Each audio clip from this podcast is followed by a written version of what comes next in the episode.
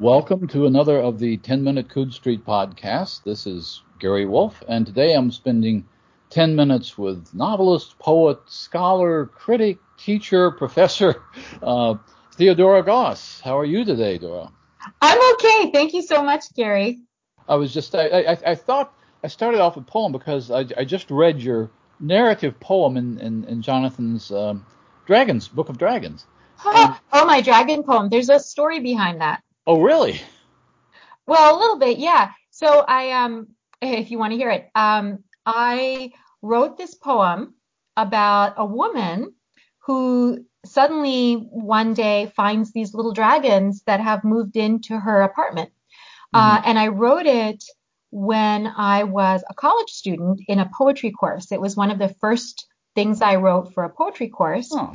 Um, and my poetry teacher, who was a famous poet, one of these guys who's known in the world of poetry, had no idea what to make of this. He did not understand why I was writing about dragons moving into a woman's apartment.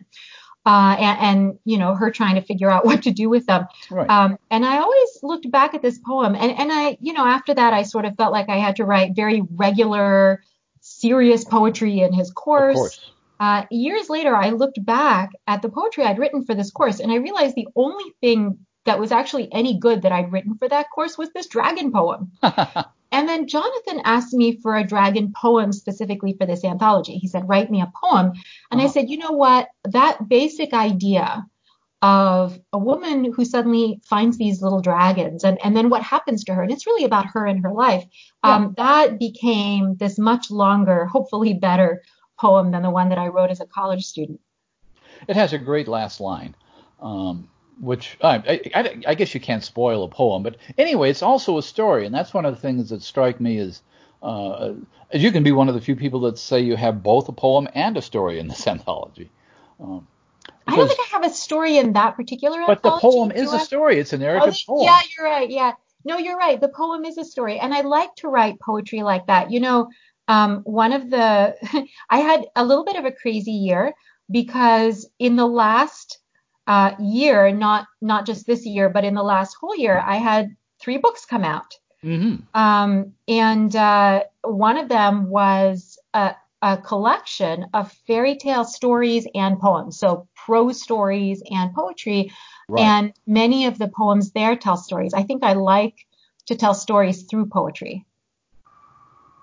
Uh, what, um, speaking of, of, of, what you've got coming out, I want to get to that because there's a lot of interesting stuff to talk about. But first, uh, the question we ask everybody on these little short podcasts is what, what, well, I know what you've been doing with final exams and that sort of thing during a period of shifting to online. But what, are you able to get any reading done for yourself these days? Um, not a whole lot, unfortunately. I have a list of books that I want to read. Uh, but actually, I've been reading very interesting things for my course because uh-huh. I try to keep up with, um, you know, all the stuff that's going on um, theoretically on the topic of my course. But the topic of my course was monsters. It was called the modern monster. And so I gave my students things that had to do with monsters that I thought would be particularly interesting. And I gave them some stories that I hadn't read um, either for a while or that I wanted to read and hadn't read before. Um, and I was trying to remember what they were now that uh, the semester's over and my brain's in a bit of a fog. but things like Winter's Wife by Elizabeth Hand, Each to Each by Seanan McGuire, um, St. Lucy's Home for Girls Raised by Wolves, which is a story I've loved for a long time by Karen Russell. Um, and uh, oh, Ogres of East Africa by um, uh, Sofia Samatar, which oh, yeah. was a wonderful story. I read it the first time and I thought, whoa, what what just happened? What is going on in this story? Because it's really the the notes that a man who's a kind of servant or um, uh, uh, um, almost like a butler, uh, but he's he's um, helping this big game hunter, and the big game hunter is a, a, European in Africa, and he's gotten tired of hunting animals, and he says, "I want to hunt ogres." Uh-huh. And so he he is told to go find information on ogres, African ogres. and he meets a woman named Mary. And the story is these accounts of different ogres that Mary tells him about, Uh-huh. uh, which is interesting in and of itself. But then he appends these notes that his employer is not supposed to uh, to read, and the notes tell a different story. And it turns out that these ogres, the the the the concept of the ogre is a metaphor, and there's another story being told here, um, and there's a plot that unfolds in what are they're not footnotes exactly, but they're almost like that. They're like marginal notes to the story that end up Right. being the real story. It's very clever. You mentioned that you've been reading some contemporary Hungarian fiction as well. I've been trying to. There, uh, it's on my radar. I Um, should say I should say stuff that we could read that's in translation because Yeah.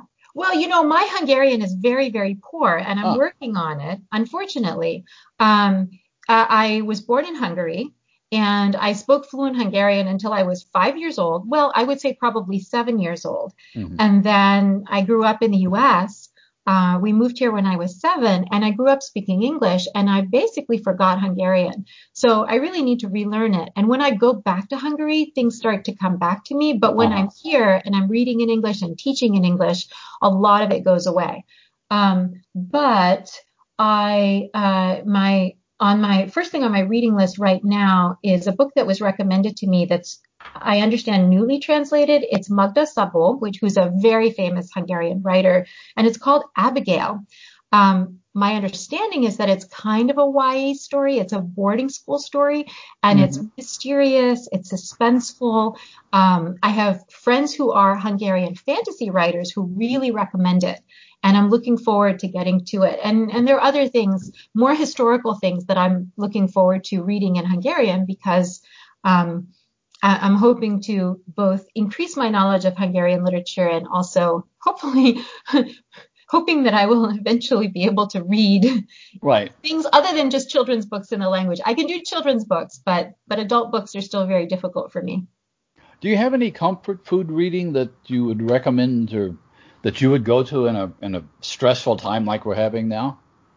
I was thinking about this question uh, because people have been talking about it online, and yeah, the the um, uh, things that I tend to read for comfort um, actually are they're, they're things I'm not sure other people would find them comfortable, but uh, things like detective stories, actually, um, murder mysteries, and Mm. some fairly dark things. Daphne du Maurier, for some reason, I always find very comforting. She wrote Rebecca, Uh-huh. um, and uh, Shirley also wrote- Jackson is comforting. I don't know oh, why okay, Shirley okay. Jackson would be comforting. I think most people would think the opposite, maybe. I know, and yet somehow um, the, these darker stories. Uh, Shirley, I don't know why Shirley Jackson is comforting. I, I think the reason that murder mysteries are comforting, um, and I should say that I am on currently on a Veronica Mars binge with my daughter, and we love them. They're so clever.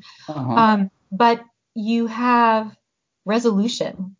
I There are a lot it. of dark things that happen, but there's a clever person who figures out how to deal with them. hmm I think that's the appeal of, of, of murder mysteries. That the, the idea that things can be solved, that you know things can be wrapped up at the end.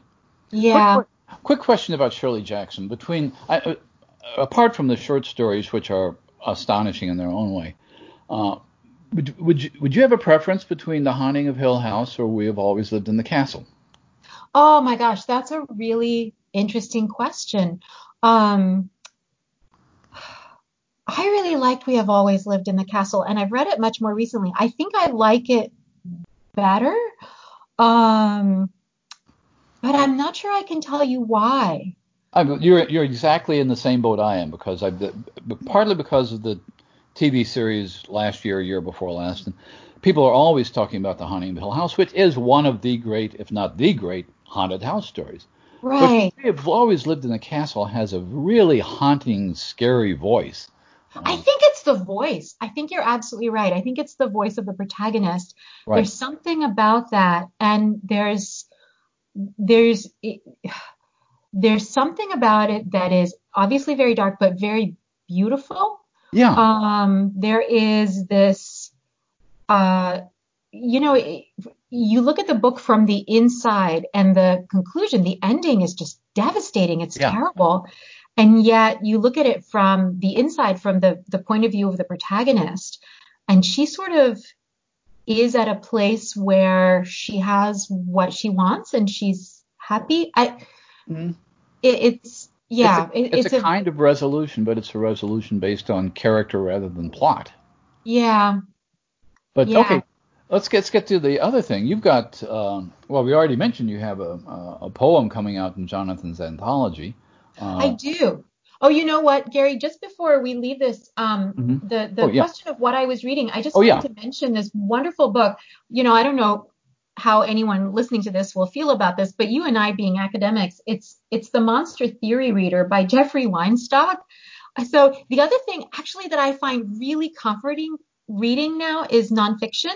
Um, things like people writing about literature, literary theory, and and books about the natural world, books that explore, I don't know, how birds behave or gardening, um, or uh, conservation efforts in various places. There's something very soothing about um, nonfiction. And actually, Mhm. I, I think it may be the same issue of, of people finding stuff out and people solving problems. It's this idea that human beings can do things and can do very interesting things. Uh, so the Monster Theory Reader by Jeffrey Weinstock and also uh, On Monsters by Stephen Asma is a wonderful book. Okay, that So it's theory, literary theory. Sorry. well, yeah, and and that makes we we, both missed going to ICFA this year, and Yeah. uh, that's where we would have had a chance to talk about these books. But yeah. but your own work because you certainly have. Um, we ha- you, you've mentioned uh, your own collection, Snow White uh, Learns Witchcraft. Yeah, I had three books come out. Um, you know that I have a series. The last book in the series just came out. The series started with A Strange Case of the Alchemist's Daughter. Uh-huh. Then it went to European Travel for the Monstrous Gentlewoman, for which I did a lot of research in Europe, and I'm missing Europe right now. And the third one was The Sinister Mystery of the Mesmerizing Girl. And that came out in hardback back in October, and it's coming out in paperback in June, and there's also an audiobook out. And then the second thing that came out in February was Snow White Learns Witchcraft. Mhm. And this was a collection of short stories I had written over the years with some new ones that are based on fairy tales. So they're fairy tale retellings and there are also a bunch of poems in there. So it's a mixture of poetry and short stories. And this came out in paperback in February and an audiobook just came out as well. Uh, and the third thing that came out, which would have been out at ICFA, in fact, I would have Hmm. been able to give you a copy there, is uh, not something I wrote, but something I edited. It's called Medusa's Daughters, Magic and Monstrosity from Women Writers of the Fin de Siècle. And what I did Mhm. was try to collect these really interesting, kind of dark or magical, either one, short stories and poems from women writers uh, from the turn of the the you know 19th to 20th century. This time when you had this explosion of inventiveness in the literary world and the art world. It's when you had Art Nouveau, you had the secession movement, um, you had uh, huge technological change, you had a women's rights movement, the suffrage movement for women, for example, you had workers' rights movement. So there were there were a lot of things going on during this era, and you had people writing. You had sort of the invention of modernism, uh, and you had Kate Chopin, Willa Cather, um, Virginia yeah, Woolf. it was interesting to me that the because the, the anthology is both British and American, and Yeah, you, usually when Americans think of fin de siècle, you, you'll you'll think of uh, oh Walter Pater or Vernon Lee or, or, or but Vernon Lee's in there. okay Vernon Lee. And does that story okay one of the weirdest stories I know. I think it's in there uh, called Luella Miller Yeah, Luella Miller, which is an American story. It's a wonderful story. It's a vampire story. it's an American sort of regional vampire story hmm by by I, I can't I'm blanking on the author's name um, Mary Wilkins Freeman. Yes, Mary Wilkins Freeman. Um, And one of the things that strikes me about uh, that, and I've, I've, not read the whole anthology, I just got it not long ago, uh, is that some of these things we think of as literary inventions, that is, taking the vampire story and writing about psychic vampires in a kind of psychologically sophisticated way, they were doing that 100 years ago. Oh, totally. Yeah. I mean, one of the things that that you have to do if you're a kind of literary outsider, these women were literary outsiders. Yeah. Simply because they were women um, and they had to be inventive. And so they were doing things in their writing that I think uh, are, are, very modern, are very on the cusp, right, between right. The Victorian era and what we think of as modernity. And I actually, uh, I, I, begin with this um, little, almost like a meditation by Kate Chopin called An Egyptian Cigarette, which mm-hmm. is it's like a dream. It's like a fantastical dream. It almost sounds like um, Lord Dunsany, except maybe a little bit more pointed. And then you uh, have at the end a haunted house by Virginia Woolf, and that mm-hmm. really is moving into, you know, the 20th century literature. Sounds fascinating, but we're past our our, our uh, allotted time.